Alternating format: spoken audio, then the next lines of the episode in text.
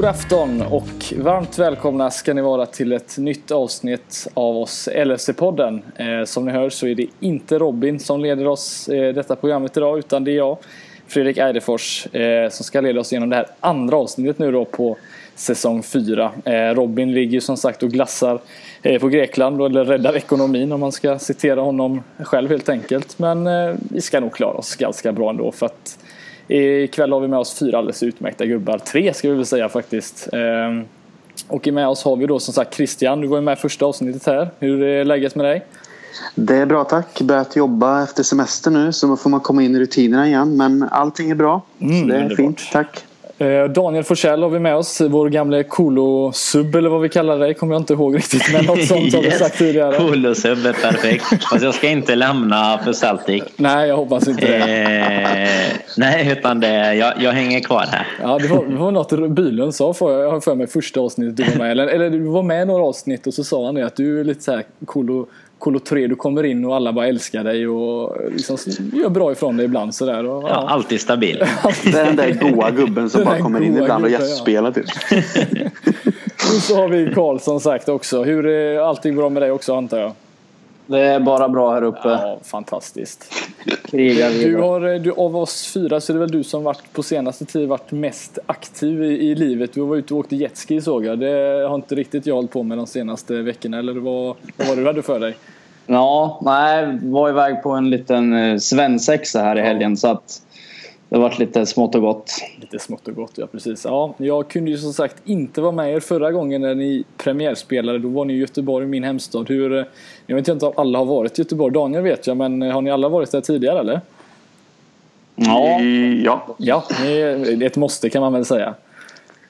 Jag är själv utanför från Borås från början ja, så Göteborg ja. är ju nästan Ja, det är nästan. Ja, det får räknas som det i alla fall. Ja. Vad, eh, ni satt som sagt på The Queen och spelade in första avsnittet och jag vet att ni satt ju utomhus i både gott och ont väder nästan. Det körde spårvagnar och allt möjligt förbi så att det var väl det vi får ursäkta för vissa delar av ljudet som folk har påpekat men jag tyckte ändå ni gjorde väldigt bra ifrån er. Ni fick ju med ganska mycket på den timmen så att eh, vi kör väl bara vidare som sagt med det här avsnittet eh, och hoppar oss nästan direkt in i det som har varit. Vi tänkte hålla oss lite kronologiskt i alla fall eh, sen dess. För det var väl bara några matcher, några dagar efter eh, ert avsnitt som vi ställdes där mot eh, Chelsea faktiskt. Som var, kan man väl säga, vårt riktiga första motstånd. Va? Eh, och det var ju en minst sagt stökig match för er ni som satt och kollade på den. Det var ju lite gula kort och ett rött kort för den delen. Var, var det någon som satt och såg den eh, live på morgonen där? Eller när var det den gick? Fem på morgonen eller något sånt där?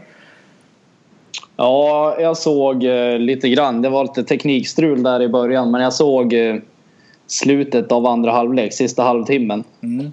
Men eh, vad det lät som så hade det väl varit, jag har sett lite highlights och sådär, så har det ju varit som du sa ganska stökigt och svårt att komma igenom ett kontelag som det brukar vara. Ja, för det där var väl eh, lite det man oroade sig för va? Eh, att ett kontelag mot ett Liverpool som inte... Det var ju ett ganska... Eh, sett offensivt lag så var det ganska stark elva vi ställde upp med offensivt och det var ju svårt för oss att bryta ner. Var, mm, vi pratar de som startade den matchen. Någon som stack ut lite sådär extra tyckte ni? Dels ni som har sett highlightsen och ja, även sett delar av matchen. Jag har ju egentligen bara hållit mig till den här extended highlights som ja. man har fått se lite ifrån det. Men jag tyckte väl att eh, alltså Ejaria såg eh, pigg ut. Härlig, eh, som han egentligen har varit lite på försäsongen. Sen var, var väl egentligen våran nye Ragnar den som verkar ha fått mest positiv cred ja. efter den matchen. Han eh, kom in bra. Som sagt, det är inte jättemycket man ser på highlights eh, därifrån. Men Nej. det ni som kikar, vad, vad säger ni om han?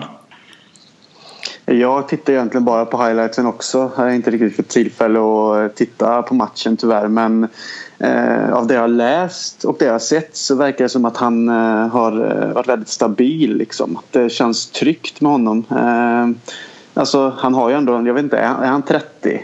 Jag är inte riktigt ja, säker. Ja, ja, så han har ju ändå erfarenheten från att ha spelat liksom ändå på en hög nivå länge. Det känns som att han någonstans kommer in och blir kanske ändå lite pappa i backlinjen. Även om man kan hoppas på de andra sen med att de tar en ledarroll roll. Men vad man har läst så är det många som är väldigt positiva över liksom en han är ändå, nu ska man inte säga så, men från Estland kanske inte har gjort sitt stort namn och spelat i Augsburg och så men det är positivt att många kan se liksom att fasen det här är ändå en back kanske som kan visa sig konkurrera med de andra och sätta press men även kanske gå in och, och faktiskt ta en startplats också. För det är väl lite det som, eh, om vi pratar till exempel tidigare säsonger, att vi har, eh, vi har klagat på att vi inte haft en rutinerad, eh, alltså rutinerade spelare som, med tanke på att vi har haft ganska unga spelare som har kommit fram på senare tid. Och där är väl en, en av dem som vi kanske Eh, kan, som du säger, kan spela en stor roll den här säsongen. För att det var ju, det är ju han, nu har vi ju lite problem på mittbackarna som sagt. Eh, vi har ju en Matip som eh, inte var med från start. Eh, eller han var inte med alls eh, mot Chelsea. Saku som sagt kommer vi komma till lite senare. Inte heller med av diverse anledningar. och då stod vi där med Lovren och Klavan som mittförsvarare. annars i det laget så var det ett ganska, ja mittfältet får vi säga ett väldigt ungt. Det var ju Grujic, Ejaria som vi också kommer nämna eh, tillsammans med Stewart eh, och så Coutinho, Firmino, Mané längst upp då. Eh, de spelarna, det skedde ju en utvisning där om vi ska, vi ska inte prata för länge om den här matchen. Efteråt, ni som såg den sista halvtimmen, var, har inte Liverpool alltid haft det där stora problemet att bryta ner sådana här lag och det kändes inte riktigt som att det ja, blev, blev bättre den här matchen om vi säger så, eller vad, vad tycker du Christian? Eh, ja, jag håller väl med där att just Liverpool de senaste upplagorna om man säger har väl egentligen haft svårt att bryta igenom liksom tajta eh, försvar. Eh, och, men jag hoppas ju att det här, man kanske inte ska dra för stora växlar heller av en träningsmatch heller även om det var kanske den första träningsmatchen som kändes som en riktig träningsmatch där man får liksom eh, eh försöka på något sätt liksom, kan man visa prov på vad man kan men jag hoppas ju lite med de här värvningarna som vi har pratat om tidigare också i förra programmet med, med, med farten och den här äh, fylla på i boxen då med både Mané och eh, Vin, vad heter han, Vinjaidum också. Liksom att, ja, att det kommer att komma lite ju mer liksom, tiden får gå och de får sätta spelet. Så jag har stora förhoppningar på att Klopp har gjort de värvningar som, som behövs för att just kunna bryta igenom sådana här försvar när vi kanske spelar mot bra defensiva lag. Mm.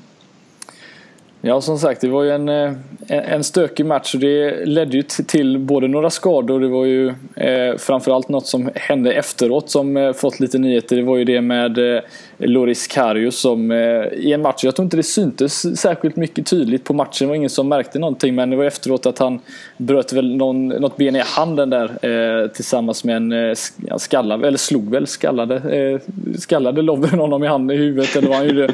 Ingen aning men eh, han, han bröt i alla fall någonting i handen och ska ju nu vara borta i upp till tio veckor. Det känns väl inte riktigt som att det var det Liverpool behövde. Vad, hur på, tror ni detta påverkar de här förberedelserna vi har nu inför säsongen som börjar ja, inom två veckor i alla fall? Det gör ju extremt mycket skulle jag säga. Här hade vi ju en, en ny konkurrenssituation eh, i målet. Eh, vi diskuterade ju det lite eh, som kortast förra veckan. Vi var lite, hade lite delade meningar om vem vi trodde skulle stå i premiären men nu, nu är det ju inte ens ett frågetecken längre vilket gör eh, att det, ja, det är inte så kul när man har liksom eh, sett fram emot, det är kanske en av de värvningarna man har sett mest fram emot egentligen se om om Karius kan gå in och, och ta Mignolets plats. Eh, och det är ju riktigt tråkigt att det ska behöva börja så. Mm. Vad, vad, tror ni andra som sagt om eh, just, just Vicarius som har, eh, nu har vi inte haft ett stort motstånd eh, sen innan Chelsea-matchen och har ju hållit nollan fram tills dess också men eh, känns det som att han har påverkat de här försvararna på något sätt? Han har stuckit ut och att visat eh, lite mer pondus som vi ändå tycker att Mignolet har saknat eh, sen tidigare. Ja, jag tycker ändå han verkar ganska verbal vad man ska säga i, i spelet. Att han snackar mycket med backlinjen och sådär. Visserligen har ju Matip kommit in som ny så han har ju inte heller spelat med Mignolet så det är ju lite svårt att dra, dra de parallellerna. Men jag gillar det jag har sett av, av Karius hittills. Så att, men det är ett ganska stort bakslag nu också när han blev skadad. Man, I alla fall jag personligen hade stora förhoppningar på honom inför säsongen. Och det här som eh, Danne var inne på tidigare med konkurrenssituationen, den har ju dött nu helt plötsligt. Vilket inte alls är bra, men han kommer ju garanterat komma tillbaka hungrigare än någonsin och ta upp kampen om första spaden som man säger på hockeyspråk. Det är också rätt tråkigt att en av de stora bitarna som man egentligen har saknat hos Mignolet, det är ju flera saker man kanske har saknat, men en av de stora bitarna är ju det här att styra sitt straffområde, liksom vara kung där bak. Vi vill ju ha någon som är kung och kan bara styra hela laget egentligen nerifrån. Eh, och det har väl han egentligen aldrig gjort. Nej, Nej. precis. Sen eh, ska vi väl nämna som sagt där också just målvaktsfrågan där. Vi har ju en Alex Maniger som eh, Robin Bylund på något sätt har pratat väldigt mycket om under tiden han har varit borta. Vad, vad säger vi om den dealen som 39 år som eh, ja, också från Augsburg. Vad, vad, tror ni om hans... Ja, han har ju sin roll som sagt men blir det någonting vi får se av honom den här säsongen? Hans roll är väl egentligen helt enkelt att vara, vad nu blir han ju, kommer han ju in här och får sitta på bänken antagligen och det var väl helt enkelt för det här nya att man inte kunde ta tillbaks målvakter om jag minns rätt från, eh, från utlåningar. Mm. Eh, och det är väl helt enkelt därför han, han sitter där han gör. Vi behöver ha en, eh, ett safety net som det blir precis nu. Tänk om Mignolet också skulle gå sönder liksom. Eh, det. Så det är väl det det handlar om. Det var väl också det vi diskuterade lite i förra avsnittet i Göteborg där att eh, varför Klopp väljer att ta in en eh, rutinerad målvakt som inte, eh, som är, liksom, inte kostar någonting så om man ser till, det, till, den delen. Men som också nu när den här situationen uppstår att om en skada uppstår så har vi ändå någon med erfarenhet som kan ta och stå mellan stolparna eh, om det skulle vara så. Och nu, nu blir ju Karius skadad. Vignolet är ju givetvis den som blir etta eller fortsätter vara etta nu då. Han har ju varit innan. Men man har liksom en, en målvakt på bänken om motorn skulle vara framme igen som ändå kan göra jobbet känns som. Eh, jag tycker väl att Ward är liksom han är en duktig målvakt men eh, ibland kan det väl kännas, kännas lite det här eh, ung och oerfaren. Så jag gillar att vi har tagit in Manninger på, som tredje målvakt liksom, även om han är, har åldern eh, att, är, att han är 39 liksom. Men ja, nu blev det ju lite som vi, som vi eh, var rädda för men vi får väl liksom vara glada över att det finns backup nu då. Mm, precis, för det är en, eh, som sagt det känns inte som man tänker på det ofta men tänk om vi inte hade eh, just att man uppskattar sådana här typer av värvningar. Alltså att, tänk om han inte hade hämtat in en som detta hade skett kanske snarare tidigare ja, in på säsongen och står vi där och inte har någon liksom riktig ordinarie målvakt att kunna ställa på grund av skador. Så att det, det känns som Klopp har tänkt igenom detta så det får vi ju eh, tacka honom för helt enkelt. Eh, men, men, man kan ju till exempel, bara för att nämna, dra paralleller som när Swartzer spelar för eh, Chelsea. Till exempel att, liksom att de väljer att ta in en målvakt som har kommit lite till åren men som ändå har erfarenheten av eh, liksom, fotboll på hög nivå under lång tid. Liksom. Och han gjorde ju inte bort sig där när han behövde stå. Så att, eh, tryggheten där tror jag är jätteviktig faktiskt. Eh, så att, eh, det känns bra. Hade vi inte tagit in honom hade vi väl fått satsa på Magnus Hedman på free transfer sen om något hade hänt. Eller José Enrique möjligtvis. Ja. han finns ju ledig så att han har ju stått så att eh, ja, något sånt hade vi väl fått eh, göra in i det sista. Men vi hoppas inte att vi ska behöva hamna där helt enkelt. Eh, som sagt, många skador. Eh, just på, jag har ju pratat om det väldigt mycket tidigare, de andra tidigare säsongerna av podden, hur viktigt jag tycker det är med ja, en, en, en, en ryggrad och jag vet, tror att ni många andra håller med om också. Om man pratar just de här skadorna nu då. Eh, många på ytterbacksdelen har ju alltid varit en, eh, en, en, stor fråga i sig och eh, nu på senare tid har det även kommit lite rykten om att Milner kanske kan komma och spela någon form av backup på ytterpositionerna. Vad, vad tycker ni om hans... Ja, ska han ner dit och göra eller vad, vad tycker ni om Milner helt enkelt i hans position och vad, vad tror ni han kan spela för roll just i den här kommande säsongen? Jag är, lite, jag är lite delad eh, där om vad jag ska tycka. Jag, jag tvivlar inte på att det inte skulle funka. Han är ju löpstark spelare, positionssäker. Men, så det tror jag inte är några problem. Men jag ser han mer som en, jag tror det var du Christian som var lite inne på det i förra podden, som en poängspelare. Um, Precis. Um, och frågan är om man tappar det helt då. Nu har vi visserligen tagit in lite spelare men att man tappar det om man sätter ner han som ytterback. Jag vet inte om det... Ja, det är lite svårt att säga hur det kommer bli. Jag håller, jag håller med dig där Karl. För saken är som du säger att Milner att han kan gå och göra det jobbet på en ytterbacksplats då om det skulle vara vänsterback eller högerback. Liksom. Det råder det nog inga tvivel om för killen kan ju springa evigheter liksom och är engelsk kämpar eh, in i det sista. Men eh, precis som vi diskuterade då förra gången att han gjorde ju liksom eh, väldigt många poäng för säsongen, både assist och mål eh, och liksom är med och skapar och sätter press och sånt. Så att det elementet tappar man väl antagligen, även om han säkert kan skrapa ihop någonting om han spelar ytterback. Men eh, de värvningarna som ändå har gjorts nu känns ju ändå som att han på något sätt kan vara en bra backup till den delen av planen. För att det känns som att vi har tagit in spelare som kan ta och eh, om, skapa, skapa hans poängskörd den här säsongen. Det känns ju om inte annat som att han är en fantastisk truppspelare att ha. För jag tror inte att han oavsett eh, ytterback eller offensiv kraft kommer att vara en startspelare om ungefär två veckor här och då eh, är det ett fantastiskt kapital att ha på bänken om han kan hoppa in på på båda platserna egentligen, eller han kan väl i stort sett hoppa in var som helst skulle jag säga. Men sen är väl bara frågan i, i längden om han själv är nöjd med det. Det var väl lite därför han kom till Liverpool eh, när han kom då för att han skulle eh, få spela sin roll på det centrala mittfältet även om det har har varit lite si och så med det även under förra säsongen. Då. Men det blir spännande att se. Det, jag är enig med er där. Alltså, han skulle absolut inte göra något Alltså han skulle inte göra bort sig på en ytterbacksposition men frågan är om det är det som ska vara hans första, första roll om man säger så. Då. Blir det en ny Grosskreutz kanske? Det är kanske det som är tanken med, med Klopp här nu då. För att Milner som du säger där, han 13-14 säsongen var väl där eh, som när, ja, vi vet ju vad som hände den säsongen men eh, då spelade han ju någon sån där form av roll. Han kom in i, i City och eh, gjorde väldigt bra ifrån sig och det känns som att det är väl lite där man skulle vilja ha honom. Eller i alla fall jag. Eh, komma in i svåra matcher, spela en, en tuff bortamatch, eh, göra lite poäng och så vidare och spela den, den nyckelrollen nu när han ändå kommer upp till åren han är. Eh, för vi, som sagt, vi har haft lite, lite försäljningar. Smith som eh, såldes till Bournemouth till exempel eh, har ju inte ersatt någon där heller och det kanske är väl där. Känns som att Miller kanske kan komma och ta en plats då med tanke på att han faktiskt var med och spelade där mot Milan som vi kommer komma till här lite senare också.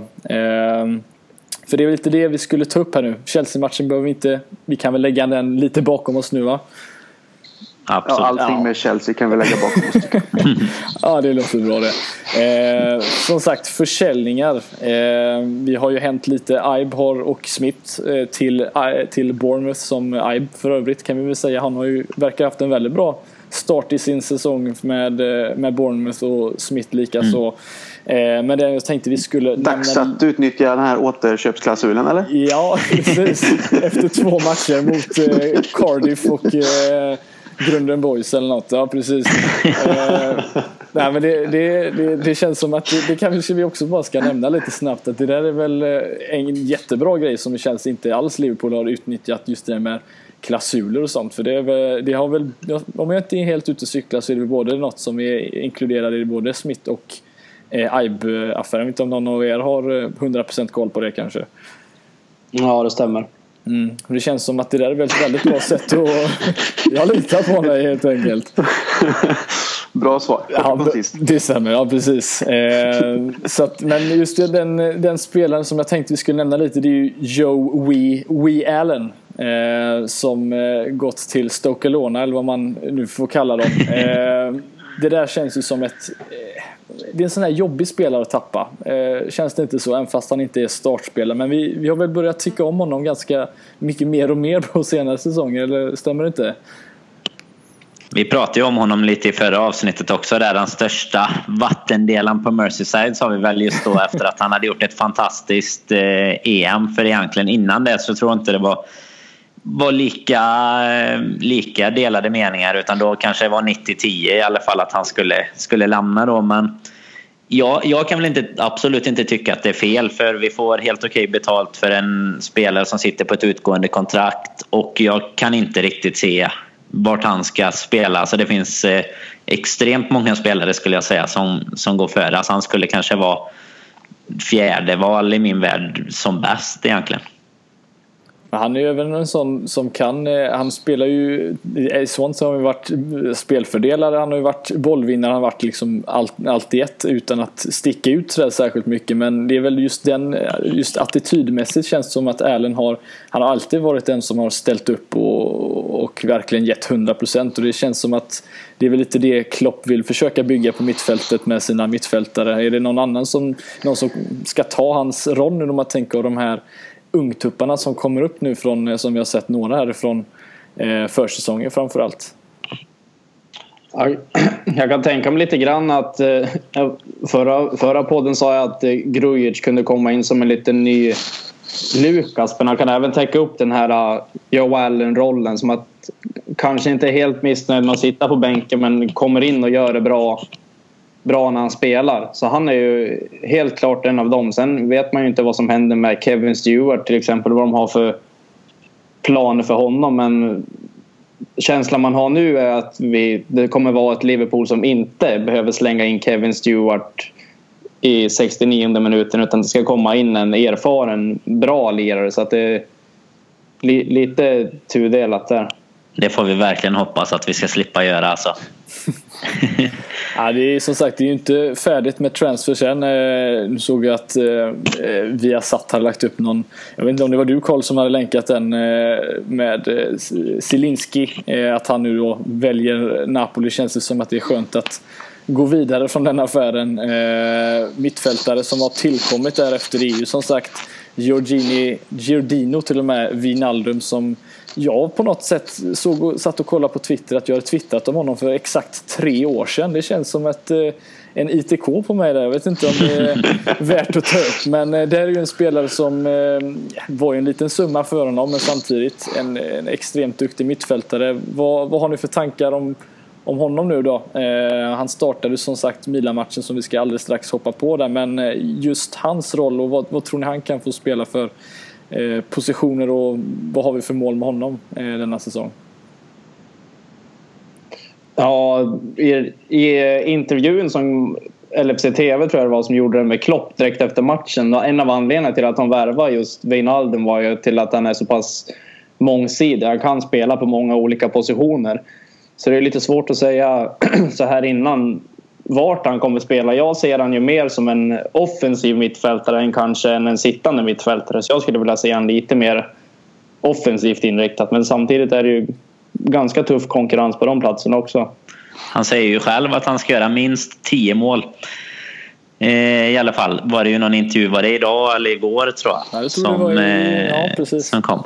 Det är så, så typiskt att eh, någon går ut och säger så. För han kommer ju bli skadad i, i nästa match. Så liksom, det, det, ja, det finns ju inget värre alltså. Det är den där Liverpool, Liverpool-turen som vi alla känner igen. Att eh, det går bra och sen så plötsligt händer något och så får man börja om på ruta ett igen. Det känns som ja, att eh, vi har varit, vi har varit, eh, varit med om det tidigare. Eh, ja, men det, det, är ju väl självklart att man hoppas att han kan göra minst 10 mål och mer. Det hade ju varit rena drömmen liksom, att han hade gått in och bara pangat in bollar i, liksom, i de flesta matcherna. Liksom. Eller inte de flesta, men många matcher.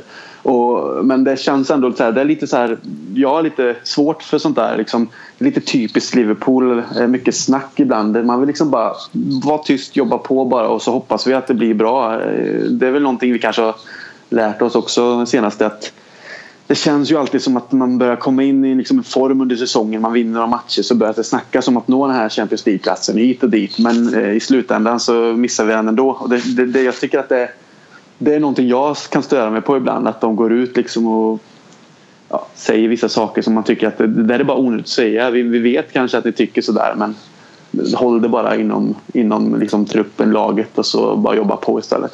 Mm. Det är väl lite av en standard på den officiella hemsidan att har man gjort eh, tre matcher eh, som är ganska bra på rad så får väl i alla fall två spelare uttala sig positivt om topp fyra chanserna Känns det som. Ja, det är liksom Lalana och Henderson typ. Det är två ganska neutrala i övrigt så som inte kommer med så mycket konstiga uttalanden. Då kommer det att nu, nu går vi för topp fyra.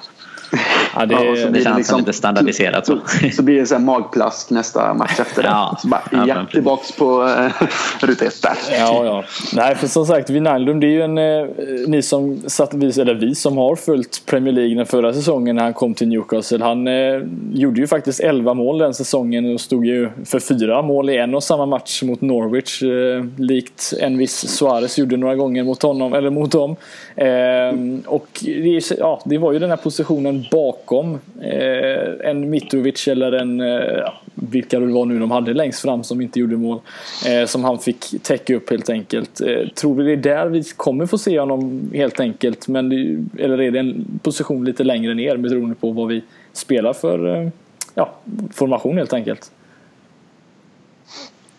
Ja, jag tror se. väl lite att han är tänkt som en mer offensiv spelare egentligen. Men det menar jag, titta på vilka alternativ och så som finns. Men jag har också lite svårt att placera in honom eh, så också direkt på eh, ja, i en startelva precis vart han ska lira faktiskt.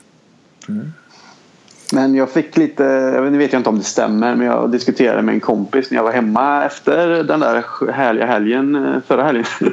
Eh, både eh, lite tättårsfirande här i Norrköping och sen i Göteborg. Så satt jag hemma i Svenljunga utanför Brås och pratade med en kompis som också håller på på Liverpool. Så vi vet inte om det stämmer men han gjorde bara de här 11 målen gjorde han på hemmaplan. Inget bortamål. Kan det stämma? Det är väldigt möjligt att det stämmer faktiskt. Inte för att 11 mål är dåligt men det är ju lite så här att man vill ju gärna att mål även ska komma liksom på bortaplan. Det är ju mm. oftast mm. kanske viktigare att få in ett, ett bortamål någonstans och sätta tryck för att hemma vet man att där har man oftast väldigt bra chans mot de flesta lag. Men eh, det är lite skrämmande statistik samtidigt som 11 mål givetvis är fruktansvärt bra från mittfältet. Liksom. Jag tycker snarare om man vänder lite på det att 11 mål för Newcastle är ganska bra sett till hur de presterade den säsongen. Men det är som du säger, det är klart att man vill se en spelare prestera både hemma och bortaplan. Men eh, nu blir det väl lite bättre eh, lagkamrater han får eh, spela tillsammans med under den här säsongen i alla fall. Eh, ja, som sagt, Wijnaldum gjorde ju dessutom debuten om vi hoppar till Milan-matchen som spelades här eh, i ett ja, mycket ljusstärkt eh, matchställ om vi får säga så. Jag vet inte om ni har för tankar om det eh, matchstället men det känns som att... Det ser ut som alla spelar i eh, så här high-vis-västar typ. Så här. De är ute och arbetar på, vägen, vägarbetare. Ja, typ. ja. De har ju dratt den färgen bara rakt av från de här Nike-skorna så att det ska ja. se snyggt ut om de lirar med dem. Jag är inte ett fan men eh, vi hoppas att vi ser dem så lite som möjligt. Vad, vad sa du? Det är en designerfråga helt enkelt. Eh, ja, absolut. det är det. Det är, det. det är en designfråga. Det är, någon, det är några mäktiga röster i omklädningsrummet som har fått säga jag, jag ska köra de här skorna det här året. Ja, det är väl Klavan då möjligtvis. eh, Taktiken går ut på att blända motståndarna. ja, alla, alla medel. Det funkar ju. Ja, det funkar mot Milan. Ja, ja. Ja, det stämmer mycket bra där. Det var ju eh, som sagt den här matchen. Eh, var, det någon som satt upp och eh, kollade på denna matchen då? Jag vet inte när den började. Den började väl fyra på, morgon, på morgonen va? Precis vid fyra, fyra tiden ja. Men den låg lite mer eh, bra där i och med att det var mellan lördag och söndag. Och jag var uppe och kikade en stund men det var också där var det rätt mycket tekniska problem eh, med hur man skulle få tag på detta. Men, eh, men det jag till slut kunde titta på, det var, det var kul att se faktiskt. Mm. Det var ju som sagt eh, några spelare som gjorde debut, eller en spelare som gjorde debut och några som var tillbaka här i de engelska spelarna. Det var ju Sturridge som startade tillsammans med Henderson. Klein var ju även tillbaka. men det var ju, kom ju då till det här back five då med Alexander Arnold, Lovren, Klavan och så Milner på vänsterbacken och så Mignolet. Var, nu var det inte några skott vi fick på mål riktigt där men eh, känns det som att det känns väl inte riktigt som att det där är de fyra bak vi kommer se resten av säsongen direkt om man säger så va? Nej, det jag varken tror eller hoppas det men just i den matchen så tyckte jag att det funkade någorlunda bra. Milan skapade väl inte så, så jättemycket ändå. Jag tyckte vi styrde mestadels av spelet. Men eh, helt klart så hoppas man inte att det kommer se ut så i fortsättningen. Nej. Nej, som sagt, Sturridge var ju tillbaka här nu som vi har eh, saknat, ska vi väl säga. Han, den, den gamle Sturridge har ju haft mycket skadeproblem. Nu startar han ju tillsammans med Mané och eh, Coutinho. Eh, skapar ju några lägen där. Eh, hade väl några, något skott på mål. Någon yttersida, en sån här klassisk eh, Sturridge yttersida som nästan gick i mål. Eh, att han startar före Firmino till exempel som gjort några mål här i försäsongen. Eh, vad säger du där Danne? Är det något som är det ett tecken eller är det bara som sagt som Christian sa för tidigt att nämna nu med tanke på att det bara är försäsong? Ja, samtidigt är det inte jättelångt kvar till Premier League ska sparka igång här men jag tror väl att eh, det känns som att Klopp försöker matcha ihop, alltså mer att alla får lite speltid och, och får visa känns det som snarare än att matcha ihop en ren elva egentligen för det är ju egentligen bara vi har ju en match nu senare idag eller i natt och så eh, sen nästa helg då innan vi egentligen sparkar igång. Och det som jag däremot tycker är väldigt positivt just med anfallssituationen det är ju att vi har en sån eh, fantastisk konkurrens. Vi pratade mycket om det förra veckan just det här att vi, vi kan välja och vraka och det minns jag eh, knappt när vi kunde göra sist. För utöver de två som du nämnde egentligen Sturridge och Firmino så har vi ju Origi som kom in och, och gjorde mål också. Och, nej, det, det ser kul ut faktiskt ser bra ut. Men jag tror inte att det är ett tecken eh, just att han fick spela den här matchen om man säger jämfört mot Firmino. Då. Mm.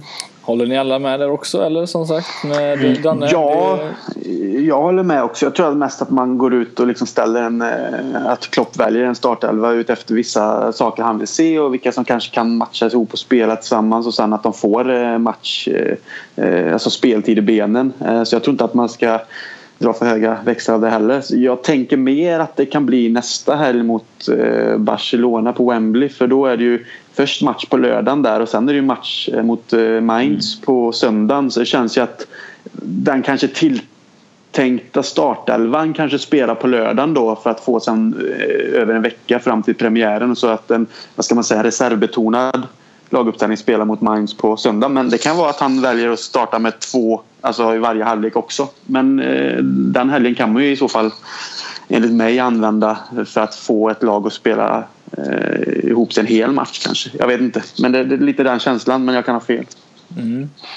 Som sagt, en, en sak, jag vet inte om ni har själva tänkt på det, men det är just det där med eh, ja, formationer kan ibland bara vara siffror som sagt. Men vi har ju spelat ett 4-3-3 här nu inledningen av försäsongen. Eh, Klopp tidigare själv har väl mer spelat en 4-2-3-1 fotboll. Om vi pratar som du sa där Danne, jag tänkte precis faktiskt nämna det att den här uppsättningen som vi tidigare aldrig riktigt har haft är ju sådär, en Ings till exempel eh, har vi ju nästan glömt mm. av som kommer kunna, eh, säga, jag hoppas få en fin säsong nu också. Eh, vad, vad, tror ni själva där? Ett 4-2-3-1 eller 4-3-3 vi kommer spela. Vi fick en fråga från Jonas Granlund där eh, om vilket ni tror vi kommer köra upp. För att är det ett 4-2-3-1 då har vi ju en renodlad anfallare medan 4-3-3 då kanske det blir en mer ja, en, eh, en växlande anfallstrio där helt enkelt med tre eh, anfallare. Vad tror ni? För, förra säsongen spelade vi ju, då spelade vi ju mer 4-2-3-1. Men eh, jag tror inte att det är helt omöjligt nu att vi kan spela 4-3-3 och eventuellt ha en lite sittande mittfältare och, och, och, två som är lite mer offensivt inriktade om du förstår vad jag menar. Mm. Um, men ja, det där kommer ju ändå variera under säsongens gång. Vi kommer ju liksom... Det, det, ändras ju beroende på vilka lag man möter och så att det är svårt att säga att det är något spelsystem som kommer gå före det andra. Det är ju kanske också eh, första gången på länge där man inte riktigt kan sia om alls hur vi kommer att spela. Även om man väljer att spela 4-3-3 mycket under försäsongen och sånt så känns det som att eh, i alla fall känner jag så personligen att innan har man väl kunnat tänka en startelva relativt eh, enkelt vilka som kommer att spela och hur vi kommer att spela. Men nu är det första gången på väldigt länge där man känner att fan, jag har ingen aning hur han, hur han tänker här. Hur han kommer vilja ställa upp. För vi har tagit in både nya bra spelare som skapar en större bredd och många kan spela på olika positioner och liksom, vi kan spela med en trio längst fram som är väldigt rörlig men vi kan spela med en renodlad anfallare för vi har den typen också så jag tycker det är jättesvårt att faktiskt säga vad, vad, vad, hur vi kommer spela utan jag, jag tror att man kan bli lite överraskad också när det väl drar igång liksom. Jag tror oavsett om vi spelar 4-2-3-1 eller 4-3-3 så kommer vi bara spela med en en renodlad striker om man säger så. Så att Sturridge och Origi till exempel kommer ju inte starta i den där sista trean. Så att oavsett så kommer vi ha en renodlad anfallare. Ja, det, det kan du nog ha rätt i. Men det, det jag tänker också är liksom att Eh, nu hoppas jag väl inte det men en sån som Sturridge kan ju dra sig ut på en kant med för han är ju duktig på att bryta in. Så jag menar att det finns så mycket olika alternativ som man inte riktigt kan veta hur Klopp väljer beroende på vilket motstånd och sådana saker. Liksom. Men eh, jag håller med dig där att eh, jag tror inte Sturridge och Origi kommer spela samtidigt i en trea längst fram. Det tror jag inte. det känns ju också som att flera av våra anfallsspelare är ganska mångsidiga i just det, vilket förhoppningsvis kan göra det rätt spännande att, se på en sån formation om vi spelar med till exempel tre anfallare. Just för att de kommer kunna göra ganska mycket positionsbyten och liknande som kan röra till det ganska bra. För det är lite samma sak med Mané, Firmino, eh, Coutinho tänkte jag säga, men han kanske vi inte ska sätta upp som striker längst fram i och för sig. men även, även Ings kan ju både spela liksom centralt som eh, toppforward om man säger så. Och sen även på en kant i en sån trio också. För han har ju löpstyrkan också. Liksom, så han känns ju inte som en renodlad anfallare heller tycker inte jag. Nej, precis. Ja, det är ju skönt att veta i alla fall att vi har lite eh, versatile players så att säga. Det är alltid skönt att inte känna att man, man är begränsad. Men det är ju en grej som jag tycker är så fantastiskt nu då just det med Klopp. Det är som ni säger att det, det är mycket som man blir överraskad om hela tiden. Men samtidigt så satt man nästan och svor att man var, blev överraskad när, när Brenda Rogers satte ut spelare som man eh, inte alls tyckte egentligen skulle starta. Men nu har man väl en helt annan tro som sagt på på sin tränare eh, och att han vet vad han gör. Så det, det, måste väl eh, kännas ganska bra för spelarna också kan jag, kan jag tänka mig. Eh, att, att veta om det. Eh, som sagt matchmässigt, eh, som vi sa, Starvis från start. Eh, Origi kom sen in eh, och gjorde ett, ett, väldigt fint mål. Ett sånt där underbart anfallsmål. Eh, han gjorde ett till som bort, också blev bortdömt. Vad Origi vad tror vi om det? Han spelar ju fantastiskt bra i Europa League till exempel eh, förra säsongen. Eh, kommer, kan han ta, ta en Starwich helt enkelt från den topppositionen? Eh, eller kommer han agera backup som det mesta? I slutet på förra säsongen då, då gick det ju nästan över lite grann till att Origi var första valet och, och Starwich fick spela lite andra fiol. Men det där, det är så svårt att prata om sånt där för att det, det, är lika där också. Det varierar ju från alltså, match till match under säsongen. Men personligen så tycker jag att Starwich är helt klart etta. Men Origi kommer ju vara där och ta kampen hela tiden. Så det, det, där är bara bra egentligen. Ja, återigen är det ju roligt att det finns en ung spelare som har talangen och, utveckling, och är utvecklingsbar som har visat att han är en duktig anfallare med olika kvaliteter istället för att det är en riktigt duktig anfallare och så är det lite, ska man kalla det, lite medelmåttiga anfallare bakom som inte egentligen kanske eh, kan göra så stor skillnad. Så det är skönt att återigen komma tillbaka till det att vi har spelare som kan konkurrera med, eh, med de som startar och som kan liksom även konkurrera bort dem och komma in och göra ett bra jobb också. Så att, eh, det är det som gör det så spännande nu tycker jag med den truppen vi har. Mm. Fick, eh, tänkte just på det här med de två matcherna vi har spelat nu. Som sagt, Milan-matchen slutade ju 2-0. Eh, Chelsea förlorade vi mot. Det har ju match som sagt i, i natt 02.30 svensk tid mot eh, Roma som vi faktiskt de två senaste USA-turnéerna bara, ja vi har förlorat båda två så det kanske blir förhoppningsvis är det väl en vinst denna gång då. Eh, men det är ju många ungtuppar som har varit med och spelat eh, ja, sen tidigare som, eh, som alltid. Eh, vad tror ni om genombrott i år då, om vi tänker spelare? Jag vet att en, en Ejaria till exempel som vi nämnde bara lite, eller Ejaria, jag vet inte så riktigt hur man uttalar hans efternamn men eh, har ju visat sig riktigt stor pondus på mittfältet som tyvärr nu då är skadad. Eh, vilka spelare tror ni får ett sådär stort genombrott om det nu är någon ung spelare som kan eh, få en stor chans i den kommande säsongen. Eh, nu så skulle väl även vet han, eh, Ojo bli utlånad eh, som jag förstod det. Jag vet inte om någonting är klart än men de diskuterar väl det att han skulle försöka, de skulle försöka hitta en klubb åt honom.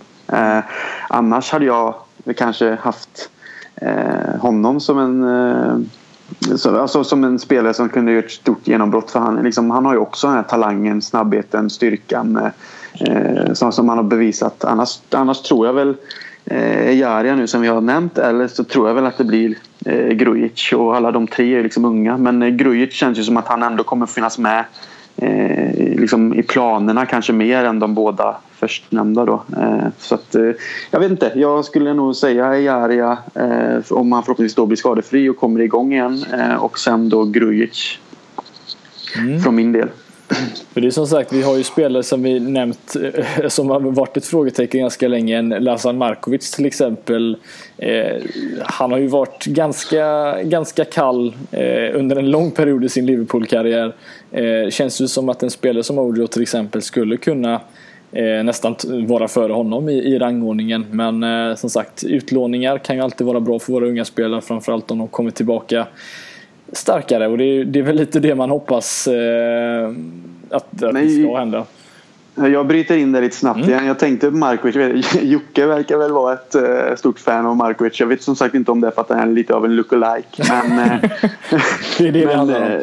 Ja, nej, men han, vi pratade om det. Han, pra, han pratade om det förra avsnittet just det här med att han kanske då skulle behöva bli utlånad igen och kanske tillbaks till eh, Portugal och Sporti nu då för att hans gamla, eh, gamla manager från Benfica-tiden var där och så vidare. Men jag har lite svårt att se att Markovic kommer lyckas på den stora scenen för jag tycker att han har han har lite av varje men han är liksom inte bra på någonting. Alltså enligt mig. Jag tycker att han, han har farten men jag tycker att han ibland ser valp ut. Han springer, ser osäker ut. Han, jag tycker att han hittar inte eh, jag vet inte, det ser så osäkert ut så att man nästan blir lite så här att eh, han, det känns som att han har kommit till en nivå som han inte riktigt egentligen borde ha nått om ni förstår vad jag menar. Mm. Ja, jag är helt inne på ditt spår Christian. För jag såg att någon läste, eller någon läste, någon skrev det som jag sedan läste också att Markovic har egentligen ingenting som man kan egentligen eh, efterfråga hos en eh, fotbollsspelare på den nivån. Eh, för, för, att jämföra till exempel med, med Ojo som har liksom visat att han, han har teknik, han har pondus, han liksom har farten. Men Markovic tycker jag ser mest lite yr ut på planen och tycker att han har egentligen ingen framtid i Liverpool, tyvärr. Nej, jag kan ju bara instämma med andra om Markovic egentligen men även när du pratar om Ojo där eh, Christian till exempel. Man såg ju det bara sist eh, när, han satte, när han satte upp farten mot Milan inför 2-0 eh, målet. Mm. Sen, sen tror väl jag att det bästa vore egentligen på ett sätt också. Vi har ju varit inne på det många gånger nu med konkurrenssituationen och det hade ju inte varit helt fel att, att se honom få en hel säsong i någon annan klubb. Tycker inte jag i alla fall. Eh, få rikligt med speltid och kunna utvecklas. Menar du Ojo nu? Ojo nu ja. ja. Nej det håller jag med om eh, absolut. Och Markovic är väl jag snarare lite inne på ert spår. Att det, det, känns väl inte... Alltså, vi, vi sa det sist med, alltså, han är ju fortfarande ung. Så att det är klart att det kan hända saker men det känns som att vi kan inte heller ha för många spelare som istället kanske riskerar att bli lite missnöjda eller på det sättet lite med utlåningar och sånt nu som med Balotelli. Nu tror jag väl inte att han kommer bli någon ny Balotelli, Markovic kanske, men just att man kommer till, problemen kommer ju tillbaka liksom. Vi kommer, lånar vi ut honom nu om han inte har en toppensäsong så har vi samma problem nästa sommar och då, då har han tappat ytterligare ett år om man säger så av, av värde eh, egentligen. Ja, det är ju jag, pengar jag vi att... inte får tillbaka troligtvis eh, på Markovic. Nej, då får han ju ha en bra säsong liksom. Mm. Ja, det, det, blir som sagt intressant att, att följa eh, våra unga spelare som eh, under Klopp känns som att det finns några som absolut kan komma att eh, växa ut och, och bli en, en, riktigt, ja, riktigt fina spelare. Eh, jag har ändå en ja. liten grej som jag tänkte kolla med er också och ta upp eh, där angående just när du pratar lite om genombrott och sånt. Det, det, är ju en sak nu den här säsongen när vi inte spelar något Europaspel heller för jag tänker ju mig att det kanske blir svårare, tuffare för de unga spelarna att få lika mycket speltid helt enkelt och på så sätt kunna slå igenom egentligen. Vi har ju kupperna givetvis och så men vi har ju egentligen ligan och, och FA-cupen liksom och som vi kanske framförallt som man inför en säsong ser som det är givetvis de två stora även om ligan är väldigt mycket större men det känns som att det var lite därför vi hade behövt, eh, eller ja, velat ha lite Europa League-spel också kanske just nu när vi har en väldigt bred trupp. Det kan bli tufft för många att, att få speltid tror jag i alla fall. Det är väl lite därför också känns som att kanske eh, Liverpool jobbar för att kunna låna. De har ju redan lånat ut några med att de och Branagan hade jag, läste jag också så egentligen var klar för att gå på utlåning till Wigan men att det var någonting i det här att de ville ha garanterat att han spelar 75% av matcherna och att de inte kunde ja, garantera precis. dit och dit. Så det känns väl som Liverpool ändå jobbar för att få ut de här unga spelarna som inte eh, har en liksom startplats och kanske inte kommer få spela så mycket heller. Så på det sättet är det ju bra men sen är det ju viktigt att de kommer till en klubb där de själva också passar in och att de får spela och att de får möjlighet att utvecklas. Och det är ju inte alltid att det, att det klaffar heller tyvärr. Så, så eh, nej, jag håller med dig där Daniel att det hade varit skönt med Europa League också just för att kunna rotera och låta de här eh, unga killarna få chansen liksom också. Mm. Nej, det är, vi som sagt, det är, det är bra med, bra med, med kupper ibland men eh, det känns som att ett, ett starkt lag med, som Klopp kan börja bygga här nu det mm, kan bli bra den här säsongen även fast det är många tuffa konkurrenter som har rustat upp denna säsongen men vi får, vi får tro på Klopp helt enkelt, det är väl det vi får göra. Eh, nu har vi som sagt gått igenom de två senaste matcherna. Det finns ju lite annat som kommer komma upp här. Som sagt Roma-matchen. Eh, en sak som jag bara tänkte vi skulle bara nämna lite som ändå har varit uppe på nyheterna. Det är ju vår käre Mamadou Sakho. Som eh, Ja, vad, vad, ska vi egentligen säga om den här, den här sagan? Vad, det började ju med en avstängning för doping och nu står vi här att han är hemskickad eh, för lite dåligt beteende helt enkelt. Vad, vad, Christian, vad, det, vad, vad, gör, vad helt, gör, vi med honom helt enkelt? Det är bara som det stod på den här banderollen. Här, Everton are tragic, Sackus on the magic helt enkelt. Det är liksom det som, det är det som händer. Det är det som händer. Nej, jag, jag, jag vet inte. Jag, jag pratade ju förra avsnittet om att jag ser att eh, om Matip nu eh, kommer tillbaka från skada eh, så kommer han och Lovren starta enligt mig. Men jag gillar ju fortfarande Sacco. Jag tänkte nu efter att han då blev friad för doping. Att nu kommer han få komma tillbaks, jobba lugn och ro, bevisa att han ska vara med och jag tycker han är en skön, en skön figur och en, en duktig mittback liksom. Men det här gör ju också lite att Ah, jag vet inte. Alltså, jag kan ju tycka det här med som det har blivit nu eh, hur det ser ut med sociala medier just för de här Eh, professionella fotbollsspelarna och på elitnivå att det kan bli lite för mycket. Jag har inga problem med att de har olika konton där de kanske visar vad de gör och sånt för de har många följare. Men just det där att de ska kanske hålla på och filma och jag vet inte om det är klubben som har bett någon göra det för jag vet att Alberto Moreno eh, hade någonting nu på flygplanet. Jag vet inte hur det är upplagt men jag tycker att dra ner på det där och så låt oss eh, vanliga dödliga hålla på med det där. Ja, Men jag vet inte, jag, jag, jag förstår det ändå lite som att Sacco har liksom en framtid i Liverpool. Eh, jag tror inte att det är mer än en, en tillrättavisning genom att säga att vissa saker inte är okej okay och att man eh, som Klopp sa att han vill han vill skapa en, en, en härlig grupp och att han kanske har stört det på, på vissa sätt. Vilka vet jag inte riktigt men jag tror inte i längden att man behöver dra det i någon lång bänk. Jag tror inte att det kommer vara något problem. Liksom. Jag skulle bli väldigt förvånad om det helt plötsligt kommer upp att Liverpool liksom säljer Sacco och, och så. Utan jag tror att eh, det är en tillrättavisning för att visa vem det är som bestämmer och vad det är som gäller och sen så kommer han ändå fortsätta kämpa liksom, för att konkurrera ut de andra. Det, det tror jag. Mm. Jag tror det var där eh, det där videoklippet som kom ut där på när de var ute på Alcatraz. Det, var, det tror jag var på uppdrag från klubben att han, det skulle vara en rolig grej liksom. Men eh, som jag fattade själva anledningen till att han har blivit hemskickad var ju tre olika saker egentligen. Att först när de skulle åka över till USA då var han sen till planet. Ja just det. det ja, Sen hade han missat eh, en middag och kommit sent till en träning sådana där grejer som egentligen man tycker ska vara självklara. Så att eh, jag förstår ändå att de, att de, kan skicka, att de skickar hem Jag tycker det är helt rätt. För så det där är grejer som, han, som man ska kunna sköta. Ja, det har du faktiskt rätt i. Jag, jag har ju själv läst det och vet om det. Jag glömde bara nämna det. Det har du givetvis rätt i. De tre grejerna gör ju att det faktiskt blir liksom oförsvarbart. Liksom att, man, att man gör rätt som skickar hem honom. Men jag, jag står fortfarande fast vid att det här med sociala medier. Det är kul att följa vad de gör i klubben. Men jag kan tycka att Ibland kan det kännas oseriöst. Jag vet, det är kanske bara jag som nej, känner nej, så. Men... Nej, absolut. Det där har tagit över allt. allt. Det har gått lite för långt med det där. Det, det tycker jag också. Mm, ja, för som sagt, Klopp var ju ute här, fick ju, eller har ju yttrat sig lite om det i media och han sa ju det som sagt, missar man en träning så missar man en träning. Och även skadade spelare har ju faktiskt träningspass. Så att, och han har ju en poäng. Men det fina i det, det var ju att han fick ju en fråga där om böter och sa han böter. Eh, jag är inte intresserad av spelarnas pengar. Jag har ytterst sällan bötlagt en spelare eftersom jag vill att vi tillsammans ska lära oss att göra rätt saker.